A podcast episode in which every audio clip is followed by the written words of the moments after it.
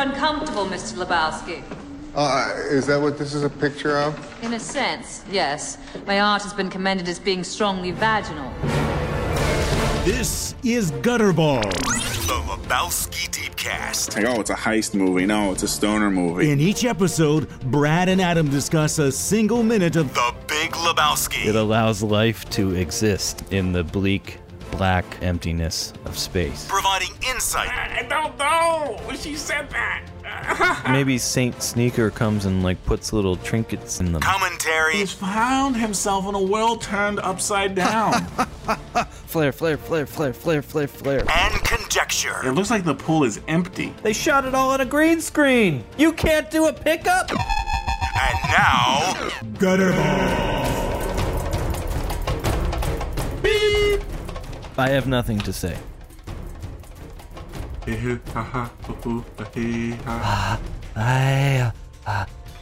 There's two of them doing that. Did you notice that? We should practice that. We Oh, go on the oh, circuit, ah, the ah, Lebowski ah, circuit. Uh, oh, hey, oh, Hey, ah, oh, ah, hey, ah, oh, ah, hey, hey. oh. oh, ah, ah. But one of them's mostly doing breath. The other one's got like a little bit of a melody to it. Yeah, you should get um, a recording of that, and you should, in post, add that to the background of this whole podcast.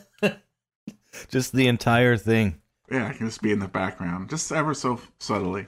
Well, and then what you do is, if you want to be, you know, true to form, you would fade it out as we reach, you know, the hour and 40 minute mark. So by the time we got to two hours, it would be completely gone. But it would fade out so subtly that you wouldn't even notice Yeah, because they do that in this.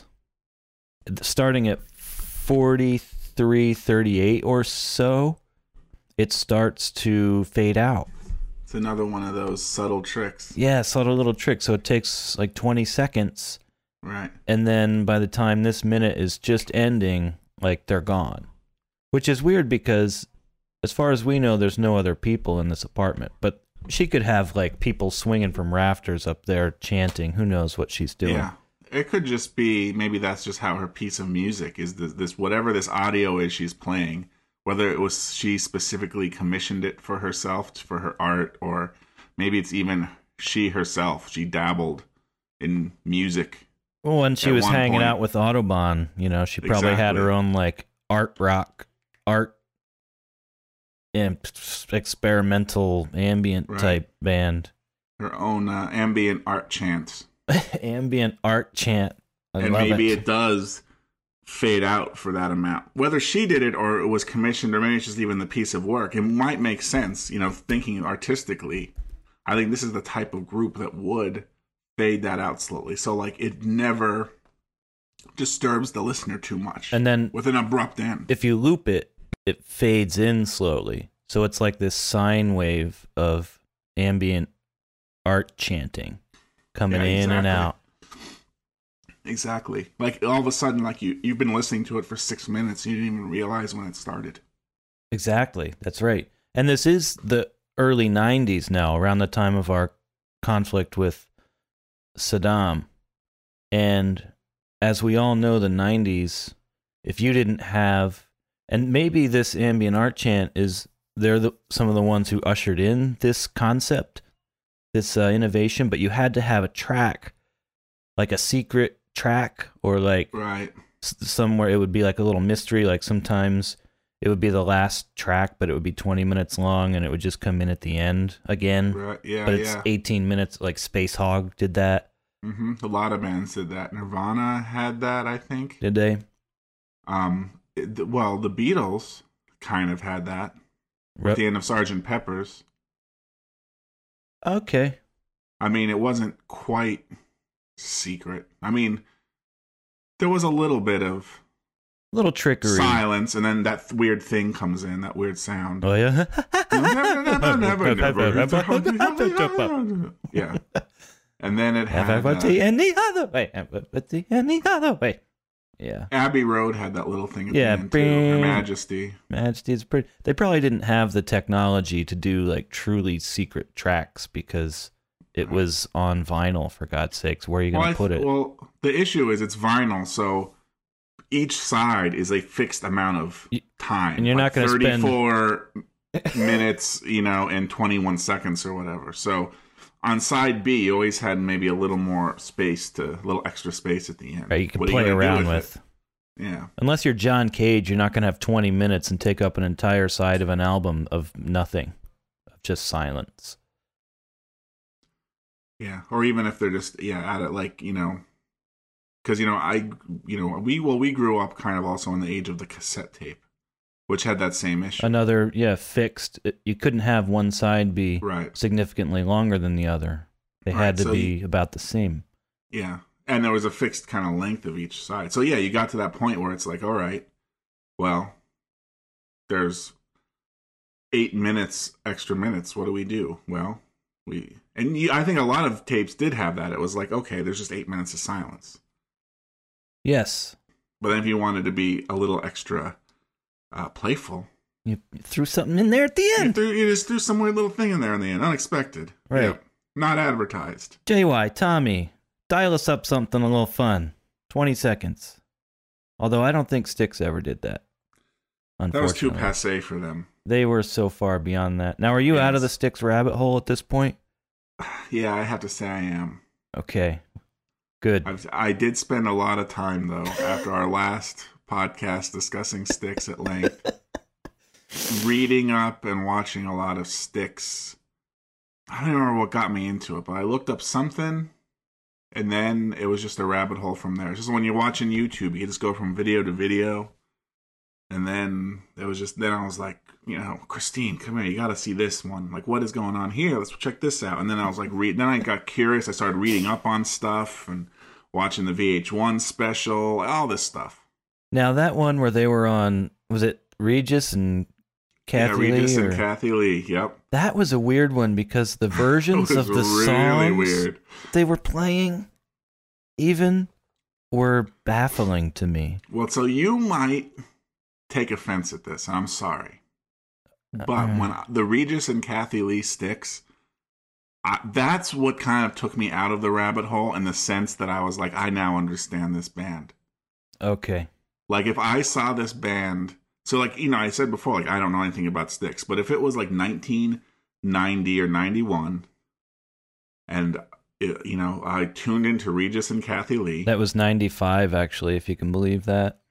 That wasn't 95. That's when that greatest hits album I thought. Show Me the Way was on that greatest hits. Like that was recorded specifically for that. It's like again, kind of like a bonus. Like here's an original. song. No, Show Me the Way was recorded for Edge of the Century, which came out in 1990.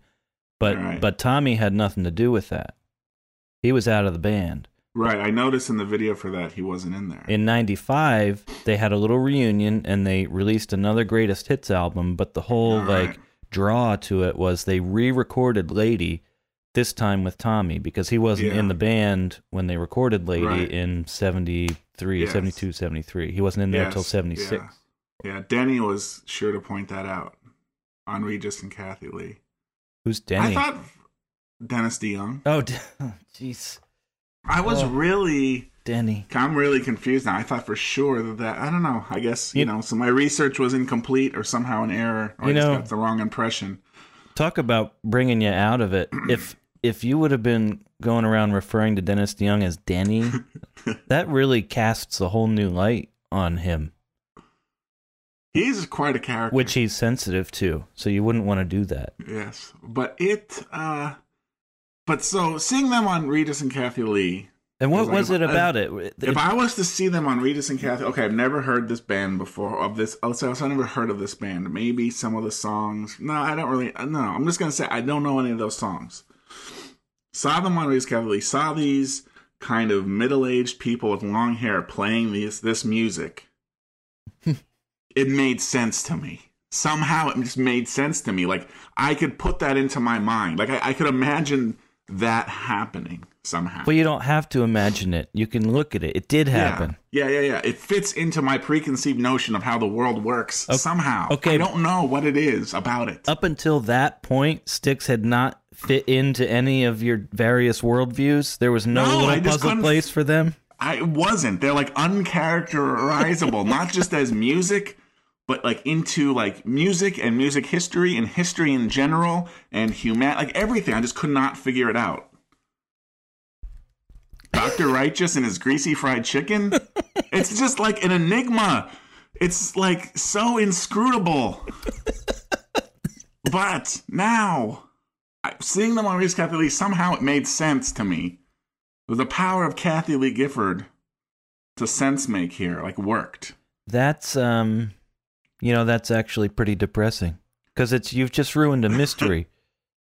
In a way. In a way. you know, you you demystified Styx.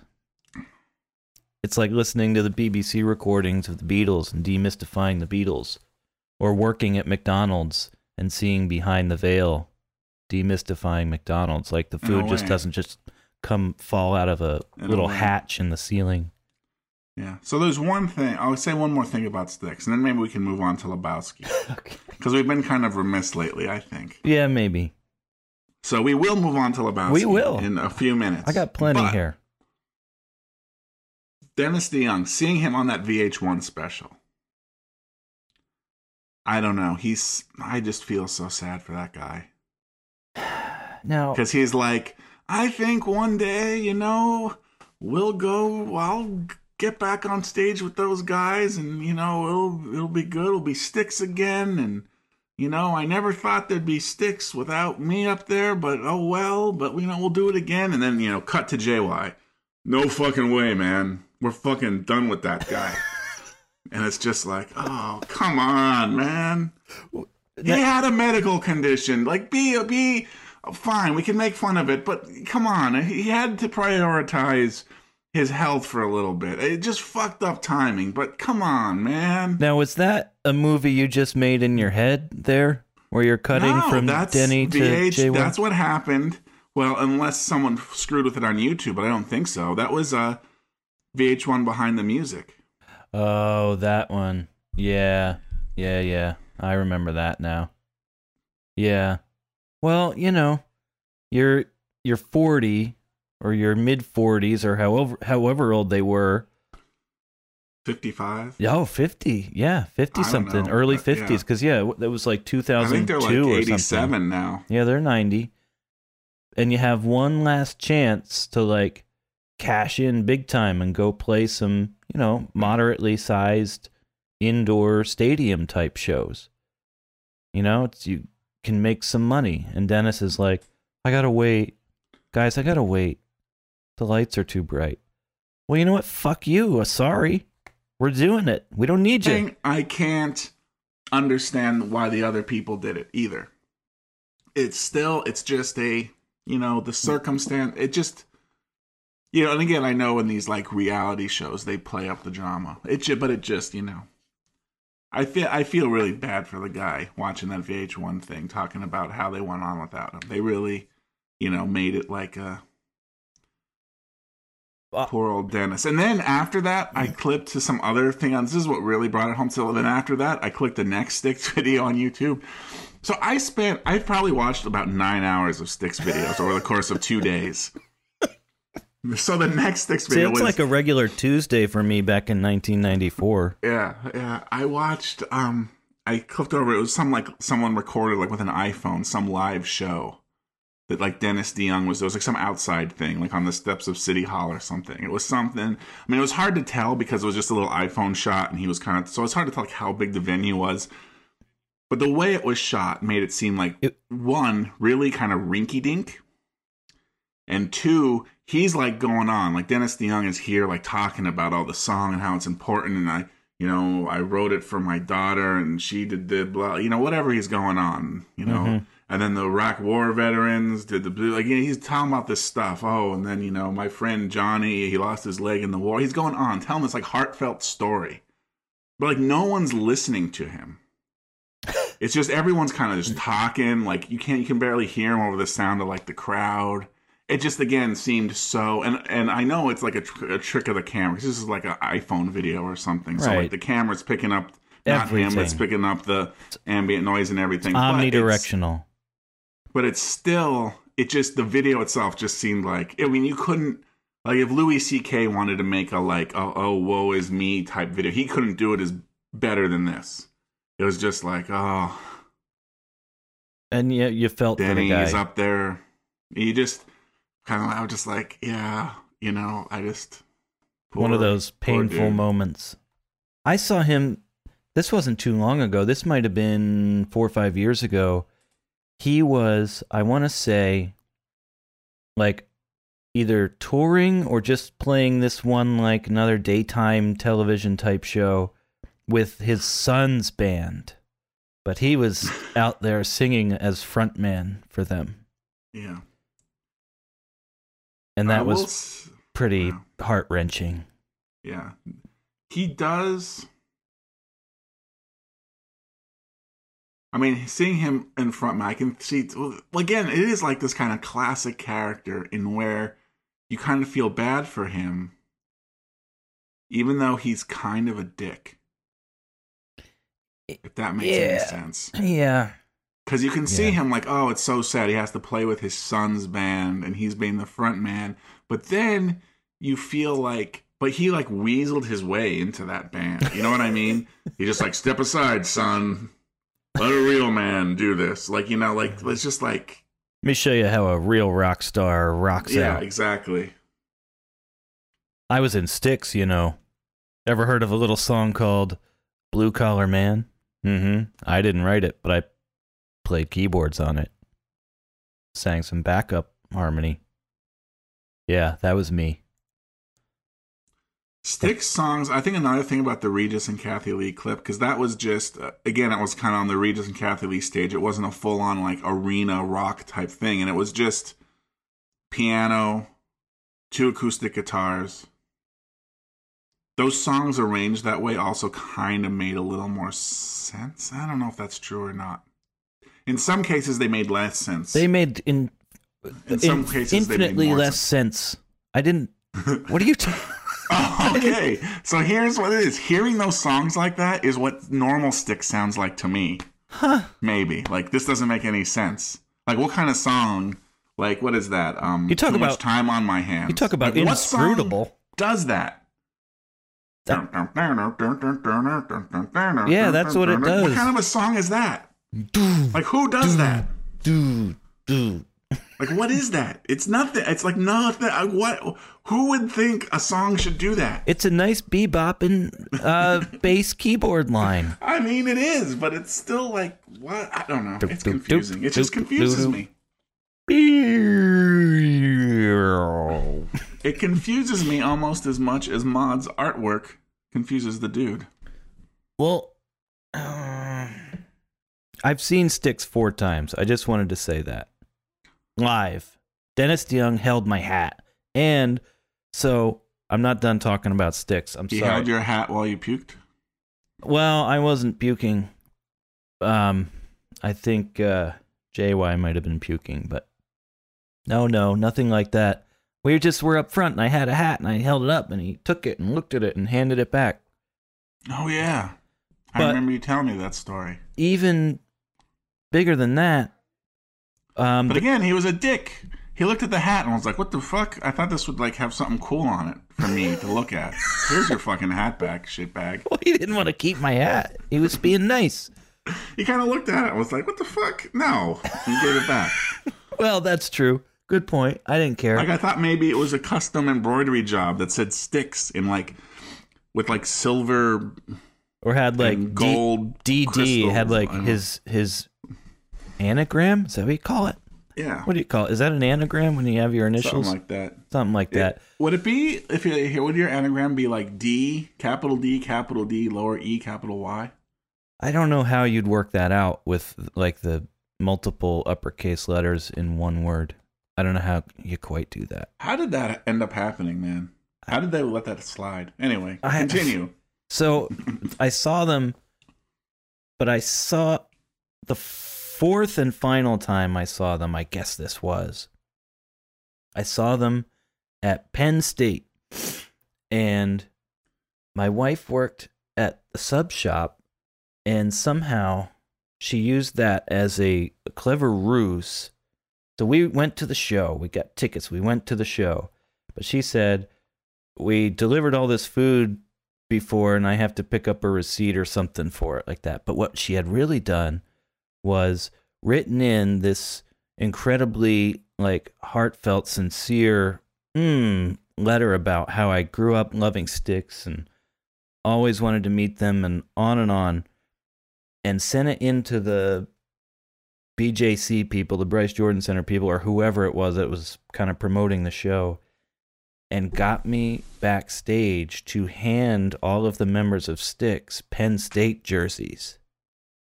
And so we show up at the Bryce Jordan and we're going backstage and the person's there with a walkie-talkie. We're going down in the bowels and she's putting on this ruse like we just have to get a receipt. But I hear this person talking into their walkie-talkie like, "Okay, got people here for the thing. All right, all right, we're here. Oh, they're on their okay, they're on their way." I'm like, and it took me until we're in the bowels of the thing, like in this roped off area, before it ever dawned on me, like, oh shit. Styx is about to walk around that fucking corner right now. And then they did. Minus Dennis, because they'd kicked him out of the band at that point. but it's still JY and Tommy. And there they come. And Nothing to shake a stick at. no, and I have to like say something like on behalf of whatever. Here's, and I'm sure I was you know, drool on myself.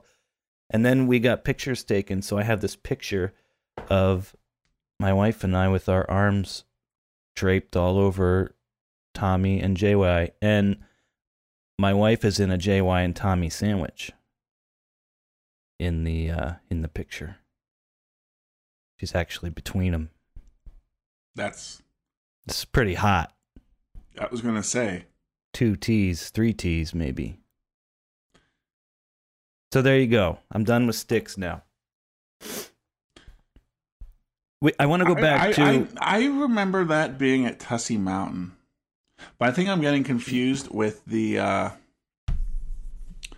the um, oh, what's his name? Ted Nugent show. That oh jamie and i went to You went, you saw Ted Nugent. Okay, yeah, that was you. Yeah. Well- I I merged those two events in my mind. You like did. Ted Nugent opened for Styx, and then Leslie got you and back. right no your your memory is completely erroneous often so yeah, this often, often. often very often this that time now that was great and you say we saw ted nugent we didn't really see ted nugent we didn't even stay for more than like a song song and a half we were out of there who we really saw was uh slaughter was first this was a quadruple billing nice. Slaughter, Quiet Riot, Night Ranger, and Ted Nugent. That's a Now, it, that is talk a, about a fucking lineup. that is a super lineup right there. That's a power powerhouse. So, our friend Jamie called into the radio station. I forget what he did, but he won these tickets. He's like, called me up. It's like, do you want to go to a Slaughter, Quiet Riot, Night Ranger, Ted Nugent quadruple billing for free? Uh, duh. So we went, and there was uh, you could bring your Slaughter albums, and they were going to be signing CDs and whatever you'd bring. So Jamie and I went as uh, two Eastern European fans. I was Vlad, and I forget who who Jamie was, but we adopted um, Ukrainian or something type accents. But then, so let, to be honest, I I didn't know any Slaughter songs. I still don't. I didn't know any of the names of the guys in the band. But as we're waiting in the line that's like seven people long to get our CD, get our CD signed, I'm looking at the album finally just to try to get some background information, just in case I don't know, something comes up and I have to know something, maybe somebody asks me something about the band, I'm to try to have something like queued up to lay out there to make it seem like I know anything about them. I'm looking through and it's like their drummer has this incredibly Eastern European name. War Warziak, you know, it's like Alexander Warziak or something. I, I guess he was new. And I was like, oh shit, we're going to go up there. We're already locked in because we'd been in line, like making a big show about how we barely speak English because of our accents are so thick. Anyway, we didn't get busted. I went up there. I had them sign my CD to Vlad with all of their signatures, and it was my most prized possession for the longest time. I had it displayed in my living room.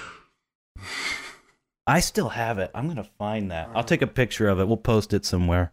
Yeah, that's awesome. To Vlad. Fucking great.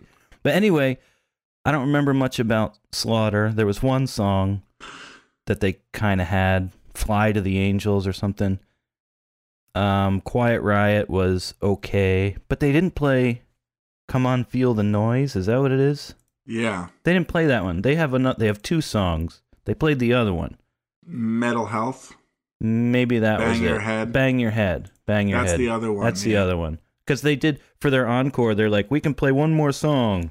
Bang your head or come on, feel the noise. It's like, come on, feel the noise, duh. And they Like, didn't. how do you like? I don't know. You've got- that's just cruel. Cruel, right? You're gonna be like not play one of those songs. Right. Just to really teach you a lesson. Well, you got to Well, go, I go see have again. to keep. They have a very they have, they have a you know a limited fan base, and they need to string them along. I guess. So if they gave it all out at once, you know that just wouldn't make financial sense.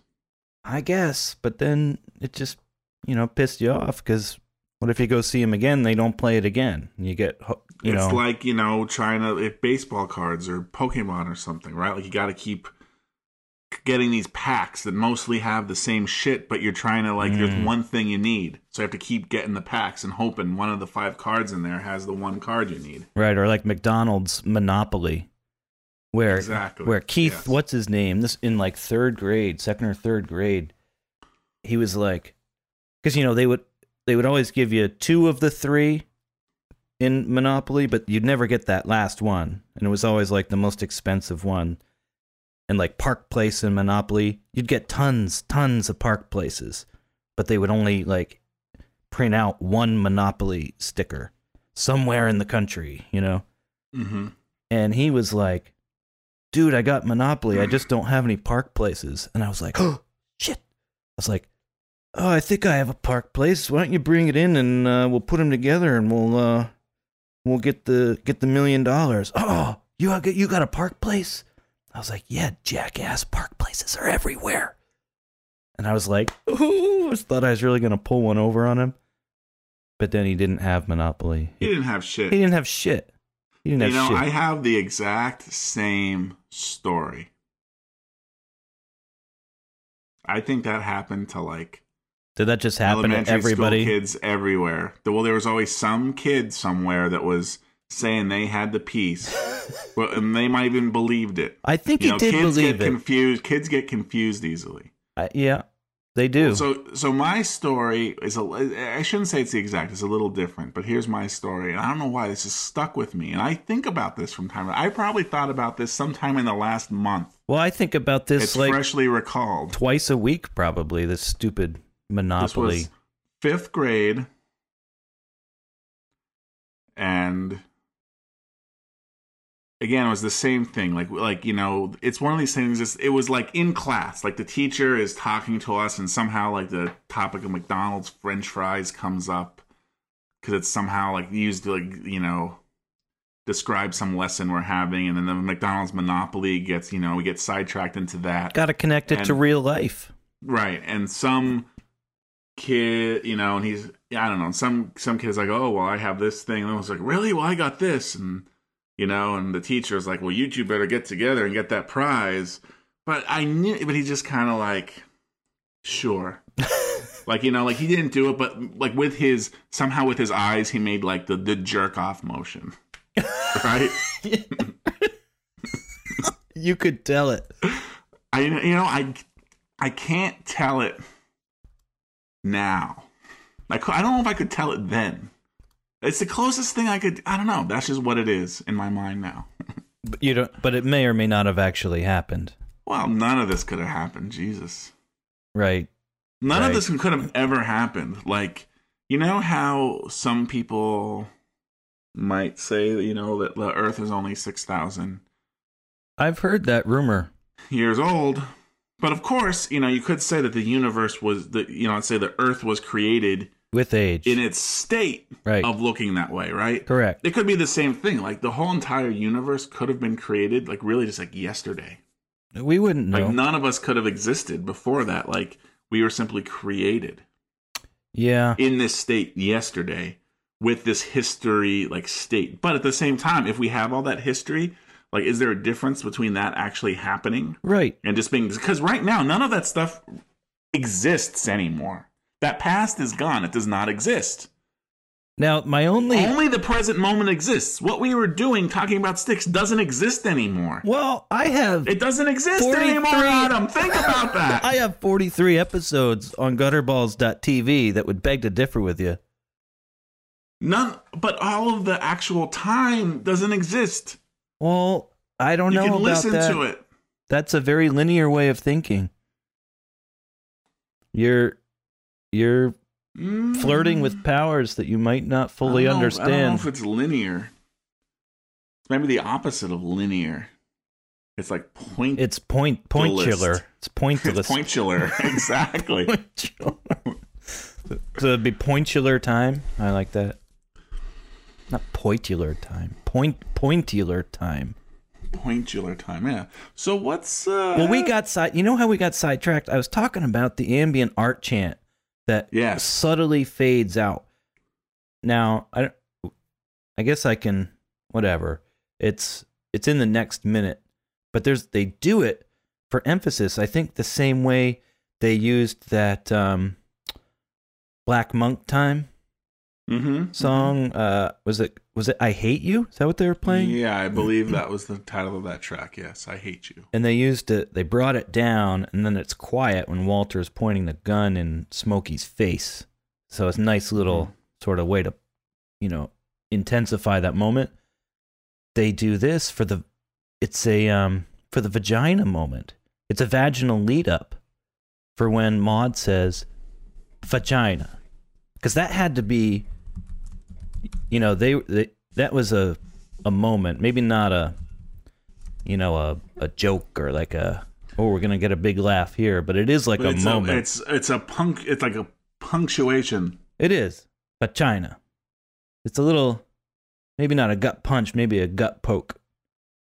this whole this whole scene again i'll say it is what i thought was going to be your second gut punch because when she comes swinging down off that it still puts me off a little bit the sound of it is terrible Yes, the sound is terrifying, without a doubt. Like it's awful because I guess it's like the pulleys and wires and stuff, but like it kind of sounds like some kind of howler monkey. It sounds like a hellhound. down? Yes, it sounds like a hellhound has been released. Yeah, like I'm not sure. Like when I first see it, even seeing it now, like I have to remind myself. Like at first, I think it's like Maude going like, like that's her sound as she's like waving these paintbrushes around. I think she is doing some screeching, but you could. So if you look, you listen and you look, it's the dude who makes the hellhound. The dude releases his inner hellhound for that noise because it's right when he turns around, her, and like he kind of flinches back and goes, ah! That's the dude who makes that horrible screech. yeah, the dude makes a sound too. It's just all these sounds together. And they, I swear to you, this is another Foley trick for like punches or like bones breaking. They'll use celery sticks and they'll break them and crunch them and crack them. And I think they're breaking celery sticks for this too, if you listen to it. In and amongst all the pulleying and the screeching and the hellhounds, there's like little celery sticks that are and I swear it's something where, as you know, lifetime movie watchers, we identify that celery stick breaking sound with something painful and like off-putting, and they're just trying to make it as uncomfortable as possible. I think that's why they did it. But I'll bet you there's some celery sticks in there. But do you know when she first so the dude first hears her start to make her descent down the track, it just sounds exactly like a bowling ball. Hmm? The first roll of a bowling ball. Like right when it hits the How astute. Hmm? I said, how astute. I did not, I would not have thought of that. Listen to But I think you're probably exactly right. Yeah. Whether it even sounds like that or not, there's just definitely something about her that's bowling ball like here. Right. Rolling down this alley shaped corridor. Oh, it's exactly like a bowling ball. I think it in fact I think There's it a thud. is- Yeah. and then that sound of it, you know, of it when it Mm-hmm. first starts going. Yeah. Well, it's even in the like uh, subtitles. It says thudding. Right. When you hear that, it's exactly like a bowling ball dropping. So it's almost like she drops onto the track and then begins her descent. So there you go. There's there's some things. Um I guess we can keep moving semi chronologically here. Sure. But so right at the start of our minute, right at 43 colon zero zero, and a little before this, but we don't even have to go back. Visual note, this it's very dark with this light flooding in from what I can only assume is either a hallway to the rest of the building or maybe some sort of weird foyer that she's got. Light flooding in, and the dude is rimmed in, silhouetted by this light. This is much of what goes on here in this apartment, in this scene for the dude, comes back to him later and his motivation for the second dream sequence with Saddam and the stairway to heaven and the uh, Maude with the trident and the dancers. So if you go to I think you're completely right. if you go to 12053, Not another nice catch, Adam. well some of this like because this scene I wouldn't have noticed it except this scene from the second dance number I have finished the textbook. I read the whole thing. The Big Lebowski making of. So this scene was fresh in my mind. I can't remember if they said that it was motivated by the apartment scene or not, but I'd been thinking about this. Either way, Well- he comes around the corner, there's the light. He's silhouette, big shadow on the thing. I don't want to Well, get too much into that minute. We've talked about, you know, especially with the dialogue, how all this stuff comes back, you know, in the parlance of our times, Right. etc. This aggression will not stand, all that stuff. The most obvious examples. We've discovered some more subtle examples, but this is a visual example. You want And I think it totally makes sense, you know. So I think there's other I'm going to do you one better. It totally fits in this into this movie. Because yes. that's sort of like, oh, I see how that could be whatever. But I want you now to go to um where are we? 4305, please. And I want you to look at the giant red painting that's on the wall on the right. oh, Sh- the scissors. friggin' scissors. Giant, giant scissors. Those are about to scale too. Yes. When and they're it's red like the whole background is red it's like why are the nihilists all of a sudden in red that's what they're basically embodying this painting a here painting.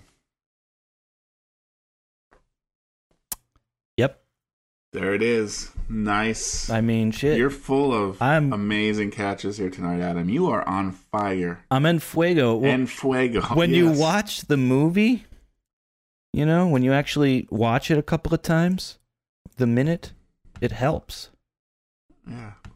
i'm gonna write that down One thing while we're talking about uh, artwork again, this is you know I'm operating. You're you're like six levels above me right here. So this is like a very just kind of like pointless comment. For the first time, it's just something that red uh, letter I date noticed. in the history of podcasting. Mark it down on the left. There, on the left hand side, she has then there's that other piece of artwork. Uh huh. what is like that painting that has like white, black, and red kind of swirly. I guess there's a little blue in there too. Right, with a head attached like a to mannequin head attached to it. it. Right. Well, Just something I'm gonna put out there for the listeners when you watch this. Look for the mannequin head. I never noticed the mannequin head before. yeah, nobody, me, me either. I noticed it in watching this minute, but not Yeah. before that. Never before. First time I noticed there's like a mannequin head like attached somehow to this painting.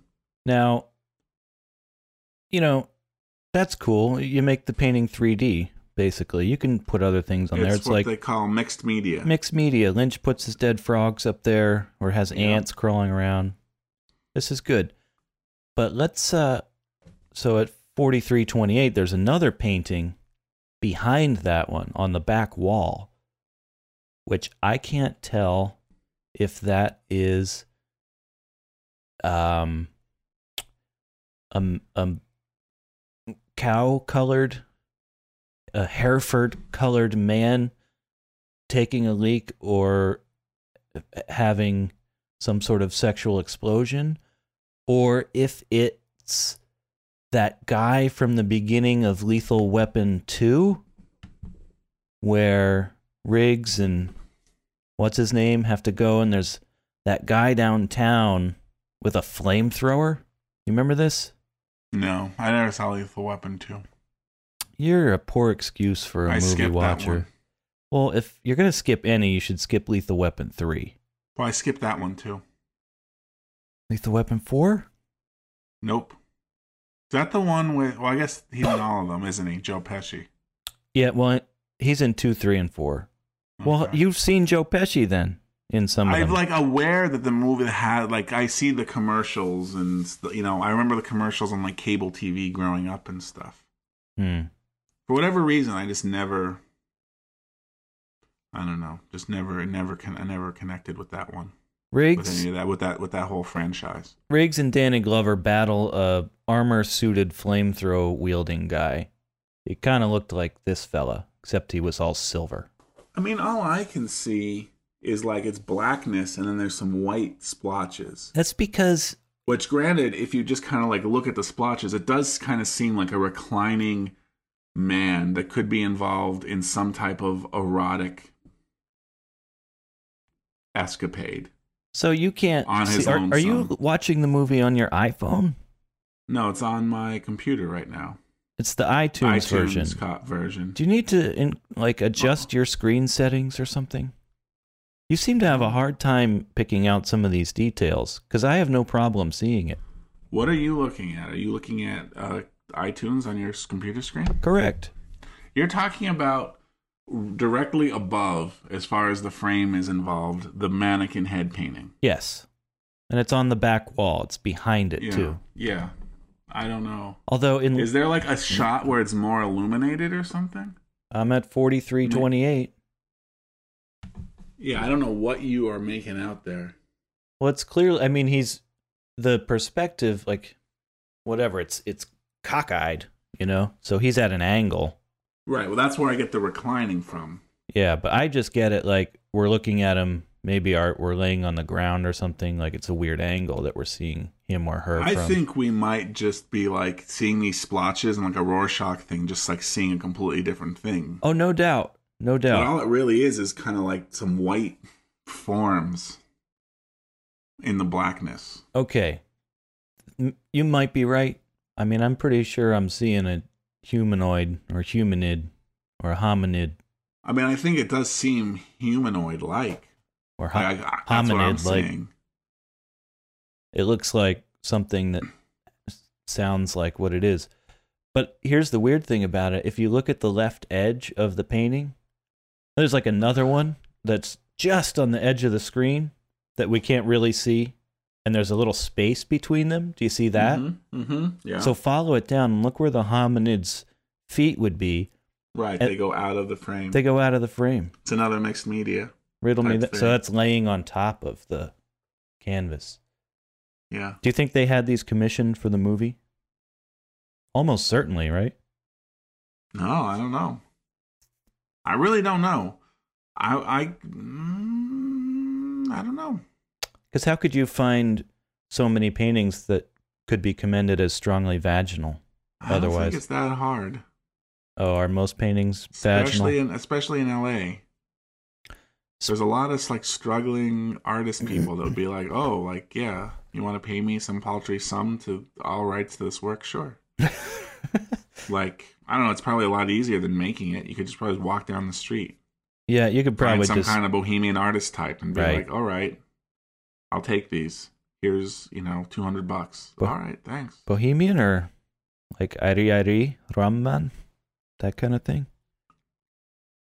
That's Jamaican, isn't it? Ah, gotcha.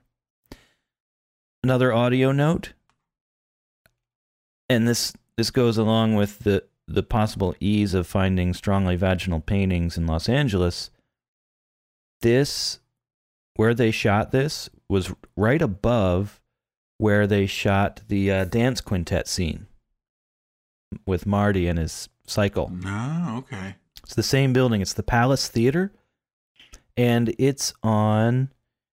Uh, I had the address here. It's on six thirty South Broadway.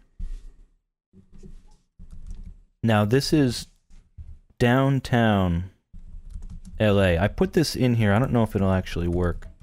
If you, it's a huge link. But- One of those Google Mappy links. Yeah, but then you have to click Street View there, and you can see it. So this is one, two, three, four, like six lanes of traffic outside. And my audio note was that at where is it? At um 4348. They must have needed to keep some of the original uh, wild track like sound recorded on set while they were recording because you can hear a brake squeak clear as day from probably a bus like a transit public transit bus or something Beep. so Well, those are the things that add texture. right And even if you, your brain doesn't have any idea that actually happened, it somehow, I think, lulls you into a sense that this is like somehow real. it adds a, a layer of realism definitely but it's something you wouldn't get had they gone to a studio and shot this scene you know Unless it was added in with Foley. well that's what They're i mean like, you know, the audio doesn't have enough texture. You probably some wouldn't even think to do street it noise. because they didn't add street noise you know they did a good job of like eliminating all of it except for that brake squeak which is such like a high pitched like mm, it just comes like railing right through the entire mix but it's okay. Because it does add texture. You might not think to put that in there you know? Maybe you would but in this case i know they filmed it on location. We we have a link here. You can go and look out. I don't, did i put it here? All of the locations film locations for the big lebowski? I don't know if you did. all right i'll put it in here it's pretty cool. Anyway that's how i found this. Palace theater south broadway downtown los angeles. Otherwise known as the fountain theater. I have i guess i'll just it's fine. I'll admit that i did it. I wanted to see if the the Maude that's like coming flinging down rolling down and is actually on the track like swinging down through the corridor Mhm. i wanted to see if that was actually julianne moore or not see if i could tell that or if it was a stunt double um i couldn't i couldn't really tell You can't tell, although it uh, it is far from conclusive. far far from But it, I can kind of see it not being her. me too It kind of doesn't look like her in a couple of these frames. it's the hair I it's think the hair partly. and the and it's her nose, the face. Like it just doesn't. You can only see such a small amount of it because like the hair is in the way. Yeah. I just don't think. Just don't think it's her, but I can't. I can. It's, like I said, it's far from definitive. Right. But my gut tells me no. Now, the other thing Yeah. about this is in examining this woman's body frame by frame, she's wearing uh, flesh colored panties to disguise her vajayjay so that you're not seeing her vajayjay. Yeah. Because when Julianne Moore is lowered down and turns around, I don't believe she's wearing any flesh colored under things down there. I think she might be. Yeah. Like her buttocks are available. Yeah, they're well ha- what they well, have one that available to be seen, I should say. But like they have one that presses on the front with like adhesive or something. No, I feel like there could it could be some sort of type of like thong situation, like a string, a really because there string. is like it's hard, again it's hard to tell because it's Oh, not very no. close, but you can kind it kind of looks to me No, I see what you're saying. like she is wearing some kind of flesh colored thong Yes. for this scene, Oh, I think and you're maybe right. you're not really supposed to notice it You're supposed but, to think you know, she's naked. if you kind of Yep. Yep. or maybe it's what she, you know maybe it's what Maude wears to do this. I mean, still, you know, she's pretty naked. You know, she's uh, topless and wearing nothing but these. Uh, I don't know. Are they boots? I guess they're they're really into boots around these here parts. Yeah, there's these boots. She's just wearing boots and this thong underwear that you're not I mean, supposed to really notice. Because if this isn't a normal thong type thing, I can kind of see what you're saying now. It goes way up, like Mhm. almost up to her waist, like on the sides, like way up. I just don't feel like this is something that Maude would wear. Well, unless thong? it's somehow part of her ritual for this painting. But It could be. you know, Hmm. does the female form make you uncomfortable? Well, it makes her uncomfortable. She had to cover a part of it up. Yeah. So yeah, I don't see it. It doesn't. I don't like this character wise. Her wearing this. Uh, uh, so we could say that she's supposed to be naked. It's simply a We're seeing through the veil a it's little an bit. effect, yeah, Yeah. By by examining this too much. Yeah. Because up until now, I had always just assumed that she was naked, except for the boots. Yes. But nope, not not naked. So scratch that one off the uh, full on, full frontal and rear nudity from Julianne's resume. Yes. Damn it! Thought we had Not- one there. Well, not that.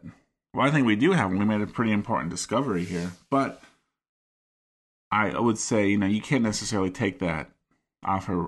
Well, whatever. Yes. Well, I think you can't. The resume doesn't live in the No. world of the film. Right. No, you could definitely take it off her her her resume in sense of this film, but she has accomplished those that. She, you can't take it off Maude's resume. No, well, I'm saying even Julianne Moore. If you go to Short Cuts, she did that one scene. Oh, I. she was bottomless the entire time. That Oh, okay. always gets seems to get mentioned right. when they mention Julianne Moore. Yeah, I seem to remember that. I was just saying take this film off her resume for a full frontal rear roll. So, I mean, really, she's so far away. It's very, it's, it's barely distinct yeah, I- that it doesn't. It's not. It's one way or the other. It. Yeah. Hmm. I can really see the dude's bruise on his mouth a lot better in this scene than the other scenes. Especially cool. at 4356. Yeah. So if we're going to talk about this, here's another thing where you are going to possibly destroy me, right? Okay. For for this. Okay. But not until watching this scene did I ever notice the paint splatters on the dude's face. Well, Never noticed it before, even though in the next minute she's like, "Oh, your face," and hands him a towel. right. Uh, I thought she was somehow referring to his bruise. Again with the bruise. like I never noticed that there were these paint paint flecks all on his forehead, uh, down like the his right, our left side of his face from her swinging the brush around. She got it all on his face. Yes. Now, I did I erase it? Where is it? I wrote something down about this. I think I must have erased it accidentally. Wait, is that? It can't be. I had it written down. Anyway, so yes, there's paint splatters on his face, which you can clearly see at 4356. This is another one of those like maybe it's all right, maybe it's not. You can actually you can barely see the paint splatters at 4356. You kind of have to let it play till 4406. Yeah, if you get there, it's really close up and you can really see it. So what I'm saying is I don't think the paint splatters are there at 4356. No, they're there. Barely. I, I mean, it's again far away. It's hard to tell, but they're there. It was probably done in this. I don't know if it was done the same, but I mean, it's uh, they're definitely there. There's no doubt about it. I don't. They're in the same place. there might same be formation. some doubt about it. I mean, I guess I can see but they could be anything from that distance. If that's the only shot you ever saw of him, like in this scene with the paint on there, you would be very hard pressed to notice it. You just might think it's just, you know, you Yeah. might. It's not. it Could be shadows, it could be uh, Yeah, it kind of looks like maybe, yeah, just he has some. Yeah, just some like, like spots on his skin, like just some like you know, you know, fleshy flesh, dermal variation pigment thing. flesh wait, let me write that down. Fleshy dermal pigment variation. All right. I like it. That's very nice. So paint splatters. I'm no, I'm not going to freak out about that. I mean, I can't believe you never noticed it before because like you said, she does hand him the towel, your face, you know. Cuz later she addresses the bruise. The towel was for the paint. But check out if you will minute I'm trying to see where the best Let's do it here. Let's do it at um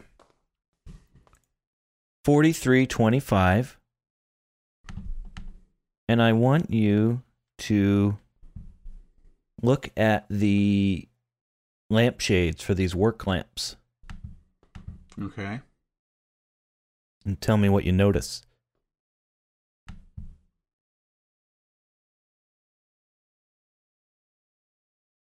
Um.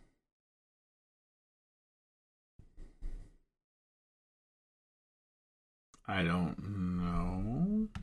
Okay. Go to 43 14 15 somewhere in there. 13 14 15 All right. Uh, okay. and look all around the edges of the painting and tell me what you see I think I see a lack of paint splatters. on any of the lamps Yes, even though there's paint splatters all around them. everywhere on the floor. right on the floor all up and down the hallway on the dude Well, yeah. Here's the big question after she goes. All right, I believe there are paint splatters on there. on where If you go to 4335, you're so full of it you're closer into them and you can see paint. Again, the paint the paint splatters, the specks are so small, they almost don't show up. i don't see any paint splatters there I see splatters on them. you, you're seeing what you want to see it's another rorschach test It could be. I mean, again, it's so indistinct. The resolution on this, even at like quote unquote HD, which I'm not sure how they yeah made this. right. I mean, Which lamp in particular do you see paint splatters on? I mean, I on? see on both. It's easier to see it on the right one. There's three. What do you mean both? Well, no, if you go to like, okay, right now I'm at 43, 41, 41. for example. All right.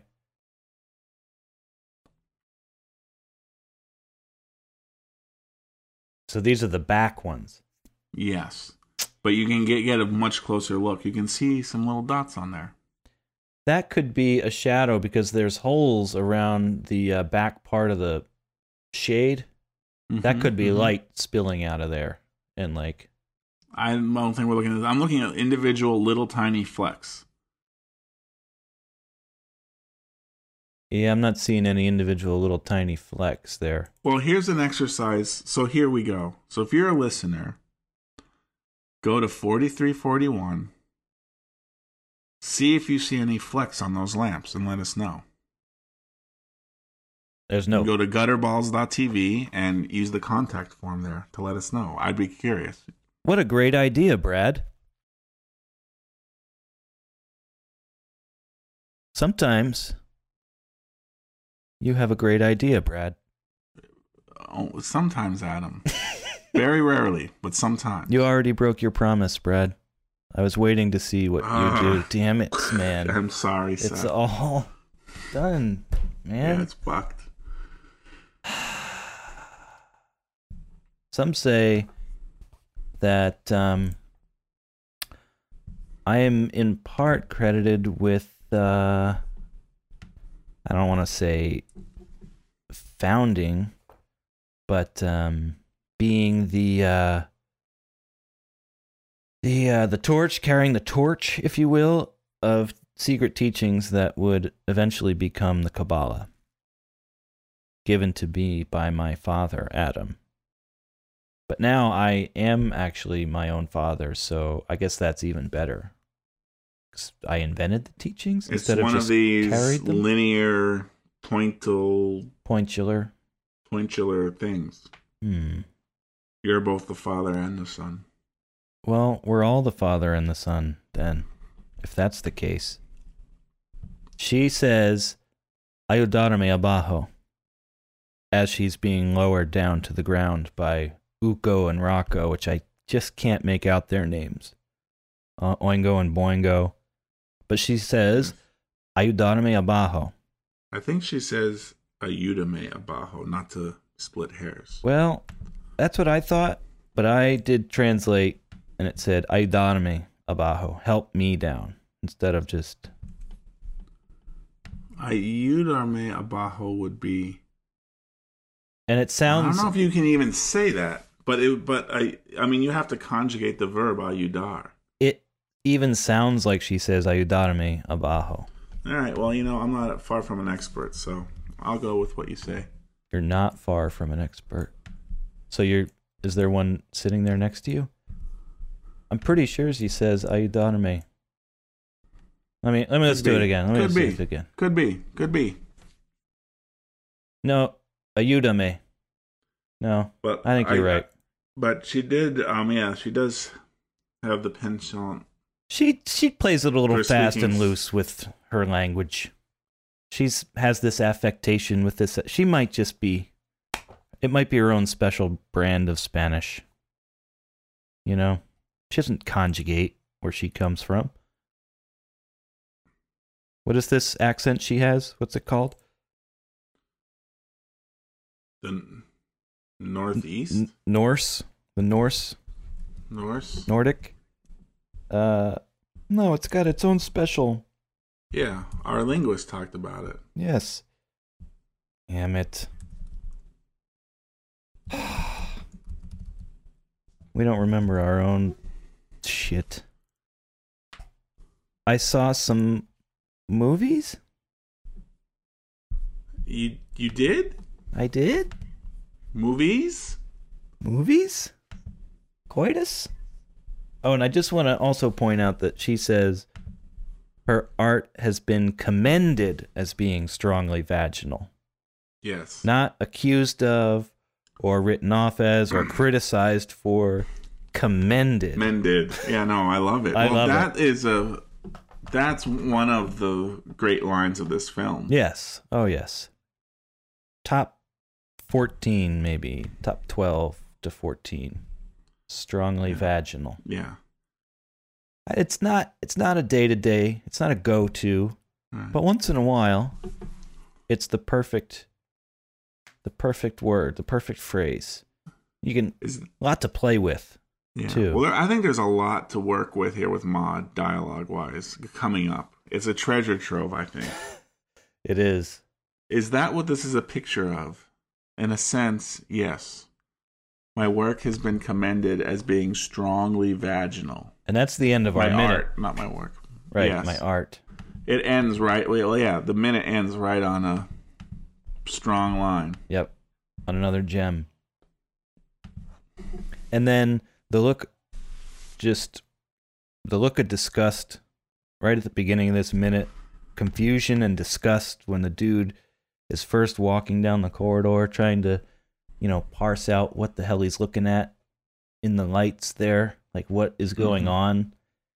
The look of it's this mixture. I can't even tell if it's more disgust or more confusion. It's like con congust. It's like disfusion.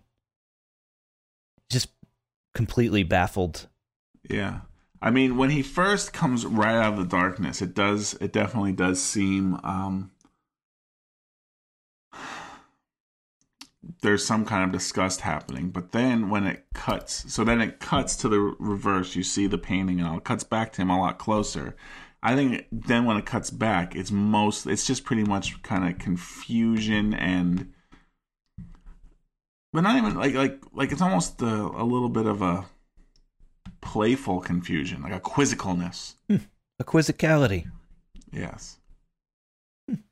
Yeah, I guess it starts out a little more disgusted and turns to quizzicality. So here's something that I'm just noticing right now because I'm looking at his face. Uh huh. So I'm at 4315. Well, he's on got his iTunes- jellies on again, but I'm at the iTunes version. Yeah, it's you mostly can't see that here. You're just seeing his face, but Okay. you see his mouth is open because he's kind of exploring, like, and he go kind of is like, huh. yeah, But it looks one of these things just looks really effing weird. it does. It's Because the inside like of his mouth is pure black. it's so weird. It almost and you looks can like see they almost like composited something. It almost looks like with Photoshop, you took a picture of someone and like did the little lasso effect or something and hit delete. It- it's very weird and artificial looking. It is. I guess he's lifting his tongue up, and so it's all black, and then his lips are Oh. kind of curled over the teeth. But yeah, Yeah. that's really weird looking. It just looks it looks really really weird. It's one of the things you'd only notice if you stopped it. Like yeah, forty three fifteen or forty three sixteen. It's just like bam. That is, I'm taking a. Well, you can't take a screen grab. Got to do it with my iPhone, huh? Mm. Yeah. That's really freak. And it's like you didn't even spend a lot of time with the lasso tool. You, right. You, just- it looks really really primitive. you didn't I feather it. You know, you just kind of went click, click, click, delete. I think is what they did. I think it's just some combination of like the way the lighting was and his mouth was dark. I don't know. Could his mouth be like that pitch black? It in is reality. it- because if you back up a little bit, you can see. I think it's in the pre. Oh no, it's this. It's forty three ten. His tongue. You can see his tongue there. The mouth still looks a little weird, but you can see his tongue. yeah, but it doesn't look completely black. You can kind of see his tongue. It's lifted up. and then as he gets closer, well, it cuts back, and then when it cuts back, it's just pure black. Like, just there's no like great. The, what, what makes it weird is there's no like transition where it's kind of like okay, his his red lips, then it's kind of like gray and goes into shadow and blackness. It's just like red. It's like if you looked at it, like zoomed into the pixel level, it's like one pixel level is like a fleshy red lip color, then the next pixel next to it is pure black. There's a tiny bit of tongue back there. Tiny bit, which you can't see because you got to calibrate your monitor, I guess. I can see I a guess. tiny, tiny bit of it. I'm taking a picture with my iPhone. Let's see if that works at all. It's not the best way to do things, but. Ooh, that looks even creepier when you do it that way. It's, yeah, that. See, when you take a picture of it with your phone, it looks even worse. Looks terrible. It's um Yeah, that's creepy.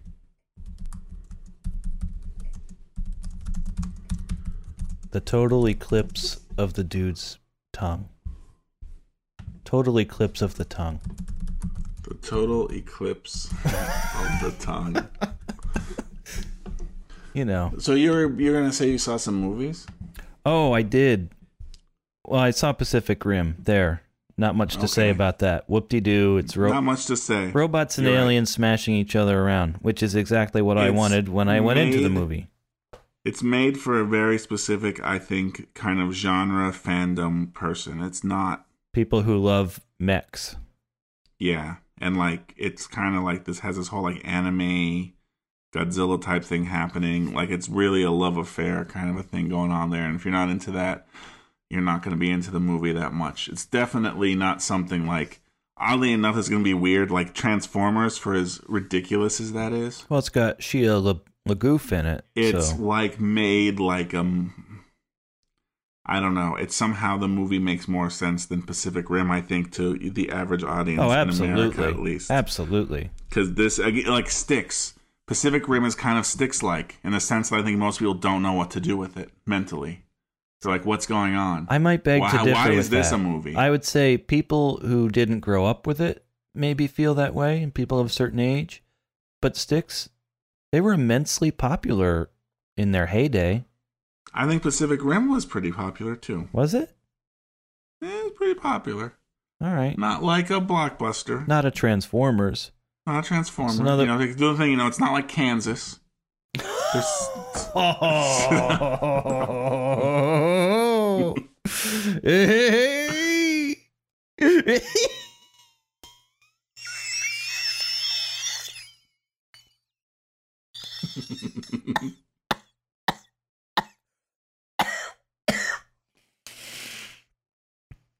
Second time I saw Styx was in 1995 at Jones Beach Amphitheater on Long Island.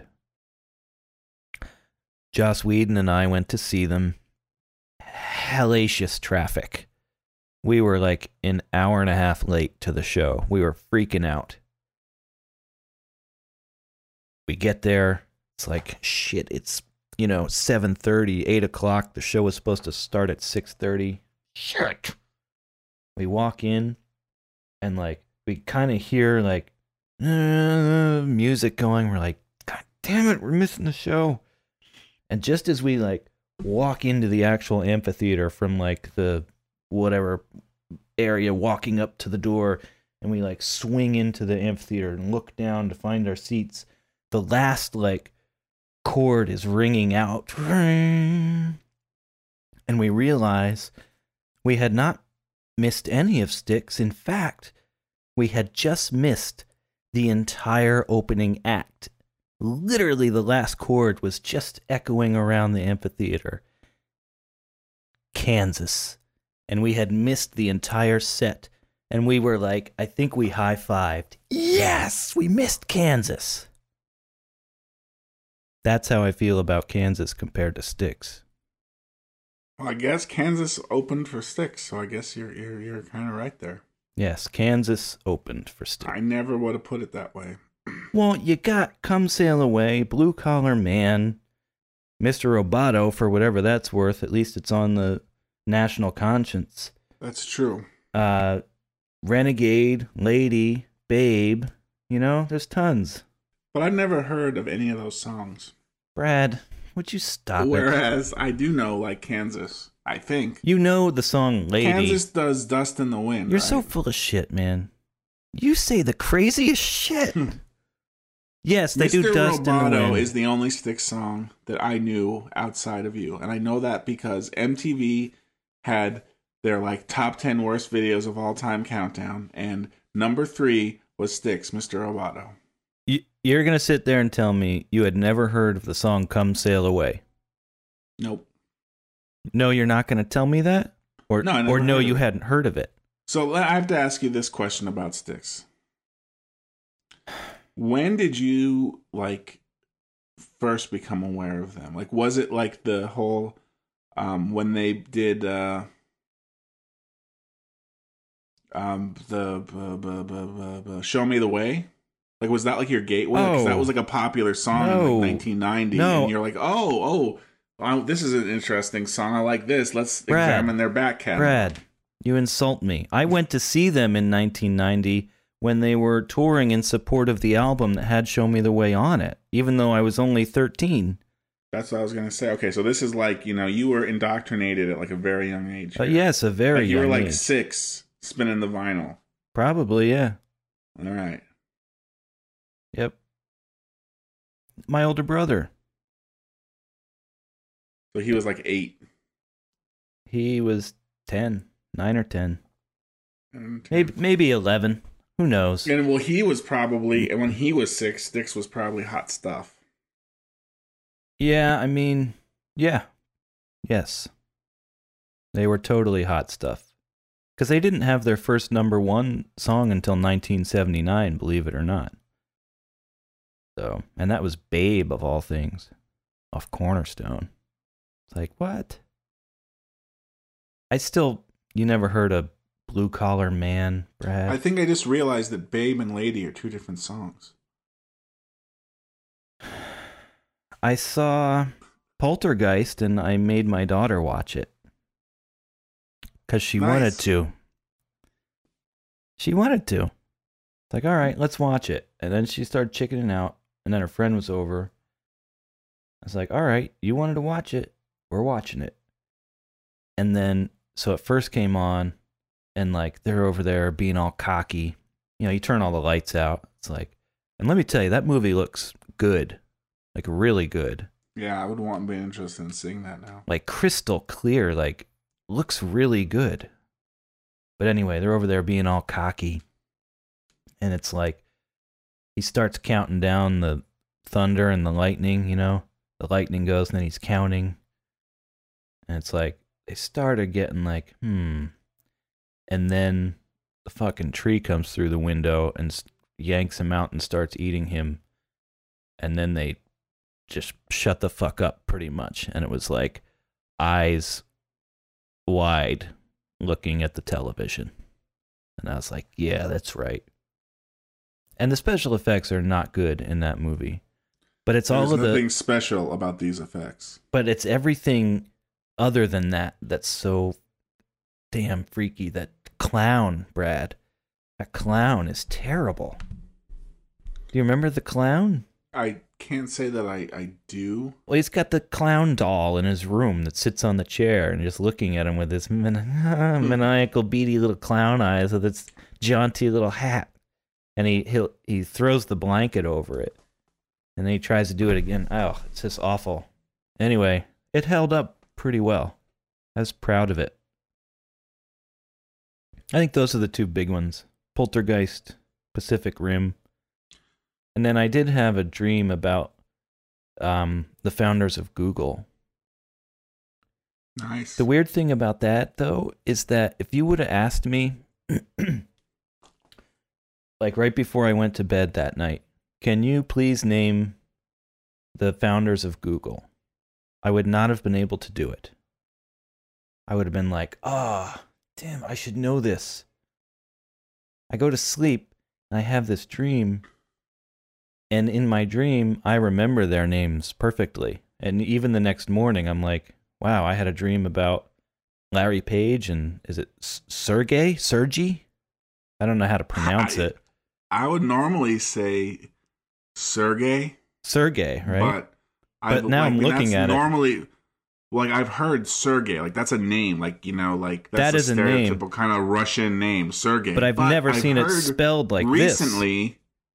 Well, I've heard recently people pronouncing Serge or Sergi. So it's Yes. like I don't know if it's a different name or we just in the height of the Cold War were mispronouncing that name all the time.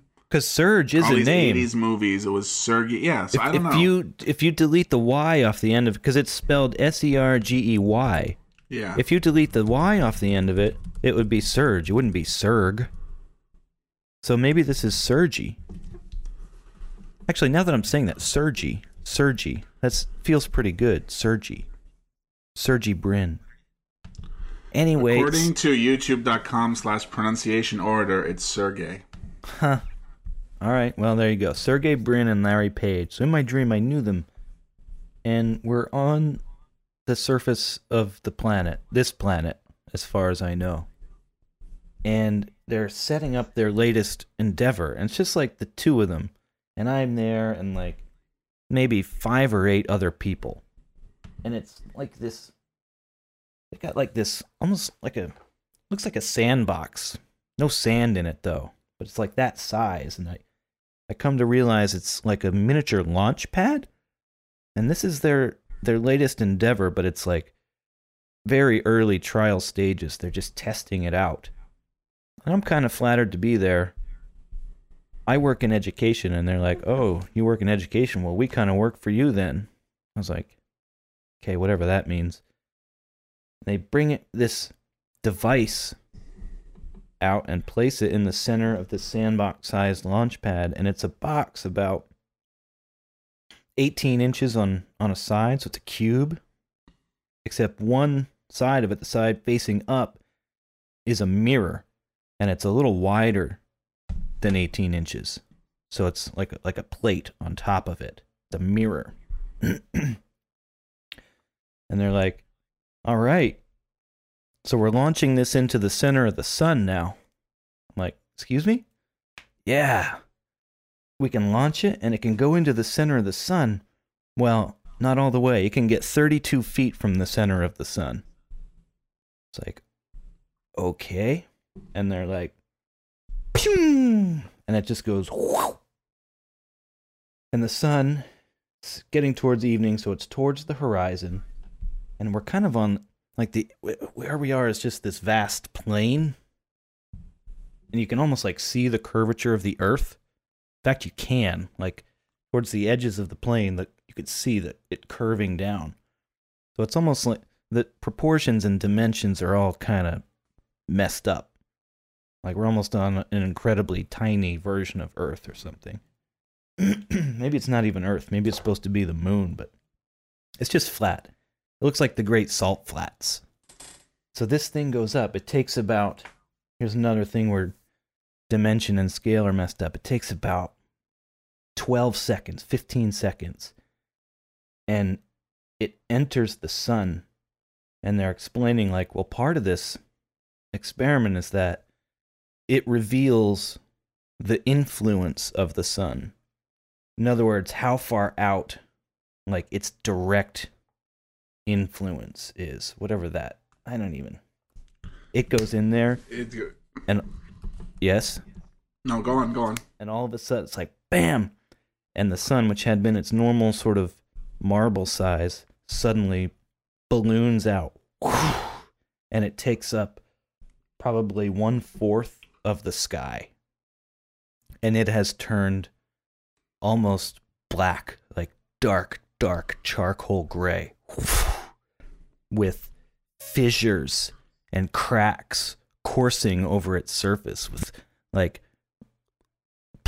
I was gonna say magma or lava, but it's plasma, probably. And it's almost as if it is on the verge of engulfing the earth, and it's hovering there, kind of shaking with these plasma cracks and streams and rivulets running through it. And they were like, oh boy, we didn't want that to happen. We're like, and everybody kind of like the same realization dawned on all 15 people at the same time like oops we may have just exterminated the human race. And then the sun like the magnitude of our folly was revealed to us in a not quite blinding flash. The sun starts moving but quickly like like a shoot like half the speed of a shooting star might move just almost off the horizon and just before it like gets out of sight stops and we're like oh shit it's going to get really cold. And then it s- kind of slowly comes back and go and goes back into place. And then i think i woke up. No and then a solar flare like a giant solar flare almost as tall as like the sun was wide comes cracking out of it but instead of it being on fire like the base of it's on fire it looked like those you know those worms those snakes you light Yes. at 4th of Oh, July that's horrible. so it comes out like that but huge you know like taller than the sun is wide cracking and humping out of it and then it breaks off and comes hurtling and spinning mm-hmm. towards the earth. The journey was probably like seven seconds for it to spin like twice around its incredible arc. And it's like, it's going to hit the earth, but it was kind of off to the side. And the way it was spinning, it just kind of like, and kind of like wrapped around, but didn't actually make contact. And I remember just hunching down thinking, what are the gravitational effects of that close call going to be? And just waiting to be like lurched off the surface of the earth and flung out into space a la gravity or something. Then I Have woke you- up. Have you ever seen the movie Melancholia? No. I Check that one out. I see see I don't think I'm gonna. see, I don't think I'm gonna. I don't think I check out quote unquote check out any movies you recommend to me anymore. right, especially if they're by Lars Van Trier. Jesus. Van Trier. Oh, Von oh, Trier. oh, he did that, didn't he? And That's it's, exact uh, that right because I was and looking it up sounds like uh, yeah, and your whole description there kind of makes me yeah inspires me to mention it. So Well, so now you can understand then maybe why on some base level his movies upset me so. yeah. Oh, well, his movies definitely are upsetting. All right. Although I'm gonna check out this Nymphomaniac movie probably. Did he do that too? Shia LaBeouf, Oh jeez, I can't. Ah. Charlotte Gainsbourg. So I saw some movies. Let's hear it. I saw American Hustle. Oh. Damn it. How'd you like it? I liked it a lot. It's you know you saw if you saw the trailer with the Led Zeppelin song, Yeah, yeah, oh, it's yeah. like how can you not fucking think it's gonna be a good movie? You know what I mean? Even if it's not a great movie, it it looks good enough just to look at it. Yeah. Even. I mean, it just has that style. yeah, right? yeah, yeah. Just just to see everyone in those outfits and the hair, right. you know, the men and the women, just the whole thing over the top. Like, yeah, crazy, good. Yep. Shiny, glitzy. Yeah. Love it. I also saw Only God Forgives for some random reason. I don't know why. Wait a minute. I just I didn't see the movie, but I saw this title. Why did I see this? It is a Nicolas Winding Oh, it's the gauze. movie? It's the gauze. Ryan Gosling. I love it's the, the, movie that was described as cinematic defecation. Well, It got like booed at Cannes. did you boo it? No, but it got booed. It was famously. Um, Well, didn't uh didn't Antichrist get booed at CanCon cons cans? no, I think it was like the the toast of Cannes. Ugh. They would, you know, eat that kind of stuff up. But, um, yeah, yeah. Um, You know, yes, The- yes, and it was, and it was called by one critic, rather famously, cinematic defecation. I don't know if. Yeah, I could understand why you might say that. but you didn't mind it. I uh, I kind of I mean I kind of got sick of it after a while, and you know it's just like, yeah, it's just too dark and pointless. I think, you know, or maybe it's just beyond. You know, at some level, I'll give it props because I think the director had some type of vision and want and tried to do that. You know, tried to like enact this thing, and he did, and. You know, I don't think it was bad in the sense like, oh, it's just a poorly done movie. I mean, maybe it was, but I might give it. I guess I'm trying to give it some. Instead of saying it was just bad, it was more like I didn't necessarily get it and didn't really care for it. But I wouldn't call it. I could understand maybe it's bad, but I guess I'm just trying to give it the benefit of the doubt. Rather than say it's bad, to say that it was just too. Maybe it was just too indulgent and too. Something. I don't know. Uh, see, I wouldn't call Antichrist a bad movie. I just hated it. Right. There's a difference. Well, Antichrist, I think, well, one, And I didn't even hate it. It just disturbed me far, far too greatly. yeah. But I didn't hate it even. So, But you didn't like on no level did you personally you weren't affected by the movie. No, I wasn't. It was just Like- like, eh, okay. Like yeah, like um, Antichrist affects you Yes. big time. Oh, That scene with the deer. see, I didn't. That's not even the worst one, but yes, that is bad. But that's when it all kind of starts. Oh my goodness. When I'm kind of like, well, I was kind of like, oh, that was they they showed that, huh? Well, That happened. So uh, we have deer that run. There's a a little um animal path behind our home. We kind of live in the suburbs. We live in the suburbs, but it's you know we're by a park. There's woods all over the place. Pretty big park. There's coyotes in there, foxes, deer everywhere, and there's a little animal track that runs between our house and our neighbor behind us. So the foxes run there, coyotes, deer.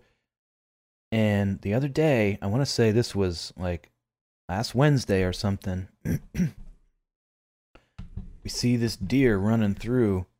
My wife's like, "Oh my goodness, look at it!" And I look over, and its back, like by its ass, was all raw and bloody. And for one heart-stopping moment, I thought that that was happening to it and it was running around like that.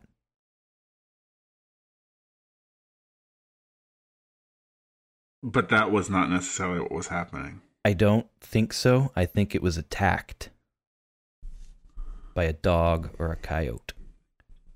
But I can't be sure. Now that's upsetting.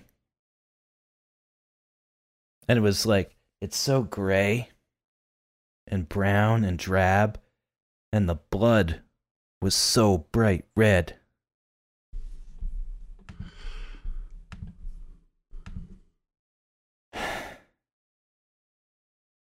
On that note, That's your real life, my real life antichrist your real life moment. Lars von Trier moment. Yes. I don't need too many of those.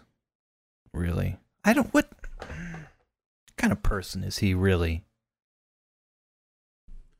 I don't know. Yeah, I don't know either. But only God forgives. Can't recommend it unless you want to watch it. So I of, might watch like, it then. Film, filmic curiosity. That's why I watched it. I was like, this movie was Buddha canon called Cinematic Defecation. Let's check it out. It's on Netflix. I like, you know, fired up Netflix and was like, oh, new on Netflix. Only God forgives. And I was like, all right, I'll check that out. What does that mean cinematic defecation like anybody can do it, everybody does it, but there's no Right. reason to subject some other person to it? Because it's defecation's still pretty personal. I think that's a that's a good question to tell that. I mean, I would say it is Cuz I like producing this movie was similar to the act of taking a shit. It was if as if the celluloid or digital, since it's- maybe it's not shot on film, whatever you know, it's as if it was ex, ex, you know, as if it was expelled from a anus. And it's the last thing you want to have anything to do with. Some of the best moments of my life are while I'm defecating.